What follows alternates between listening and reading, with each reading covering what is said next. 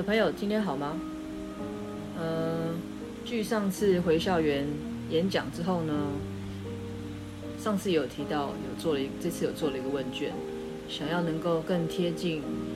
知道学生们现在想要了解的部分，还有嗯比较好奇的地方，觉得蛮有趣的，就是呃原本没有抱的太大的希望，可是。回馈的其实有超过一半以上的学生，在看问卷的这个会诊，觉得还蛮好玩。其实当打开这样子的问卷会诊，数字跳出来的时候，是有一点兴奋的。可能是现在做很多事情并没有得到一定的回馈，因为大家现在都很无感、很冷漠吗？我也不知道怎么形容这个。这样子互动的感觉，所以看到这个红点点的提醒，点下去就觉得特别的兴奋。然后再来就是看到所有的所有设计的问卷主题都有人做填赋，而且我这次设计的还不是只有选择题，而是是真的是需要去填写。嗯，整个问卷的回馈让我觉得，在课堂的一开始，其实我问了大家，未来真的有想要走饭店服务这一块吗？或者是想要走观光产业，甚至于是餐饮？其实大家都摇摇头。呃，摇摇头的可能性，有可能是因为对自己的未来不是这么的确定，呃，或者是有很多的迷惘。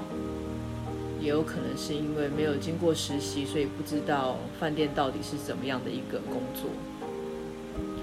那在这样的问卷结构下面得到的是，上完了这个课，至少有一半以上的人开始对于饭店业充满好奇。看到这样子的对比跟回复，就会觉得自己突然变成了饭店大使。好像是在帮帮饭店招募一样的感觉，觉得很好玩。然后看了这个问卷，呃，有几个，其实在我第二堂的课堂上就有选了一些题目在，呃，与学生互动，让他们知道他们写的问题，我想要回复。但是当然因为时间没有很多，所以我就答应了他们，在我自己的这个节目里面会。呃，分次的来回答，因为有一些问题过于这个心理层面，啊、或者是身为学生的一些困惑。如果在那堂课这样子讲完，可能我想管家的事情也讲不到了。那当然也会对于某一些想要知道管家做什么的学生不公平。呃，先就几个我在课堂上有跟大家互动的问题，我自己觉得很有趣。第一个就是，呃，想请问老师如何成为 S，A C E？那刚刚好，可能是我自己有空的时候有在看韩剧，所以对于 S 这个名词我不陌生，有一点点跟进年轻人的心态吧。我想，S 在韩剧里面其实是各个产业里面的王牌的意思。那虽然我不知道是哪位学生提的，但我觉得他应该会很想要成为他自己未来选择的这个工作中的一个 S，一个王牌。嗯，也许我的回复有点老派。你要怎么成为那个产业或者是呃那个角色的佼佼者？我觉得其实是绝对是不断的累积你的工作经验，然后在你自己闲暇之余。可以去做一些充实自己的事情。其实充实自己不一定是非得阅读，虽然我觉得阅读其实真的蛮好的。嗯，也许是透过跟别人的对话，看一场电影，听一些音乐，嗯，去吃饭的时候偷听别的服务人员、别的主管怎么样跟人家应对，我觉得这些都是学习的一个养分。所以怎么成为 S，其实没有什么捷径。只有你打开你自己的五感，呃，去吸收。前一阵子听了一堂课，呃，它是用四个 CPU 来阐述在工作上所所要呃开启的一些自己的频道。这个有空再跟大家说。是个 CPU，这个 CPU 指的不是电脑，而是一个，我自己把它解读成是一个城市，或者是嗯，打开一个你可以接收的接收器。这样说可能会比较好一点。嗯，还有同学写，呃，老师，我想要知道怎么跟同事、怎么跟主管相处，有一点点感动，因为这堂课的学生大概都是介于十八到二十岁吧。我我不确定我我是不是对的，但是我是以大概的 average 来算。如果是介于十八到二十岁这样子的年轻人来说，他们会开始。思考怎么跟同事、怎么跟主管相处，对于我来说是非常珍贵的一个提问，因为我现在自己面临的一个职场上，有很多人可能已经超过这样的年龄，但是似乎并没有花太多的心思去了解怎么样跟周遭的人相处，所以反而是年轻人，也是学生们在思考这个问题。怎么跟人相处，不管他的角色是什么，我想，呃，真心诚意是非常重要的。你的真心诚意，对方一定感受得到。但是现在整个社会氛围充斥着非常多的假象。嗯，我自己有蛮大的一个领悟，特别是在职场上面，呃，甚至于其实出了学生，呃，出了学校，不再是学生身份的时候。做很多事情可能都有利益上的考量，可能有很多很多的这个背景因素会影响到你是否可以真心跟人相处。这个我自己本身认为，不管你是对待家人、朋友、同事、主管，真心绝对是改变不了的事情，只是真心对方能不能接受。能够接受到什么样的一个层级，不见得是我们能够理解的，因为我们不是对方。但是如果自己可以保持那样的初衷，嗯，虽然路途上会有点辛苦，因为我自己本身现在也还在这样子的一个旅途当中，可是我希望我自己不要，嗯，忽略了我原本最坚持的这一块，就是真心诚意的。所以我在不管面对我的员工，或者是面对学生们，我都是很真心诚意的，呃，告诉他们面对的事情可能会有什么样的难处，什么样的有趣的事情。就像我想找我去讲课的这个老师，应该也会每次都要捏把冷汗，是因为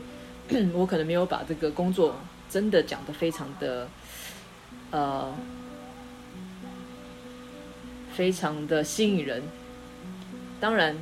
饭店工作一定有吸引人的地方。比如说，你进到饭店，觉得每个人都漂漂亮亮的，散发出来的气质就是不同，讲话的层次很有差异性。但是，它的背后一定是会有一些血汗嘛，我想这是一定的，因为它毕竟就是个工作，你要经历过很多的学习，你要经历过很多这个奥 K 的磨练，你要经历过很多主管的这个训练。折磨，你要经历过很多与同事之间的这个勾心斗角，呃，真心换绝情。总而言之，就是有很多很多的这个人生当中必须必须要去经历过的事情。呃，最令我觉得蛮特别的一个提问是，询问我老师，如果我遇到了职业倦怠怎么办？Hello，你才几岁就开始有职业倦怠？我觉得好害怕。嗯，但是我能分享的是，其实从以前到现在，每一次的工作，我想一个工作，嗯，一年大概会是一个瓶颈。你大概工作的期间满一年，它会是个瓶颈。这个我想应该是不会变的一个真理。因为你会花一年的时间去理解现在工作的一个内容，然后同事之间的氛围，也许去去习惯一下主管的习惯，主管的要求，你会花一年的时间。然后在一年的时候，你会开始反思自己是不是这个不适不适合这个地方，这个工作是不是我想要的，这个团队这个主管是不是可以让我学到我工作以外的事情，等等等等。所以一年会是一个一个关键点。但是我想要对那个工作开始感觉到倦怠，应该要差不多三年的时间。你才会觉得，经过了一年的熟悉度，第二年开始成长期，第三年可能会遇到一个职业倦怠期，至少有三年的时间会去经历过这样的过程。呃，但是也许因为年代的不同，现在的年轻人，现在的伙伴们，可能大概会把自己设定为一年，我就要决定我需不需要在这个工作继续下去。可能时间真的大家觉得越来越宝贵了。不想要浪费时间在一些无谓的事情上面，或者是不适合自己的一个工作职场。但是我还是想要给大家一些建议，就是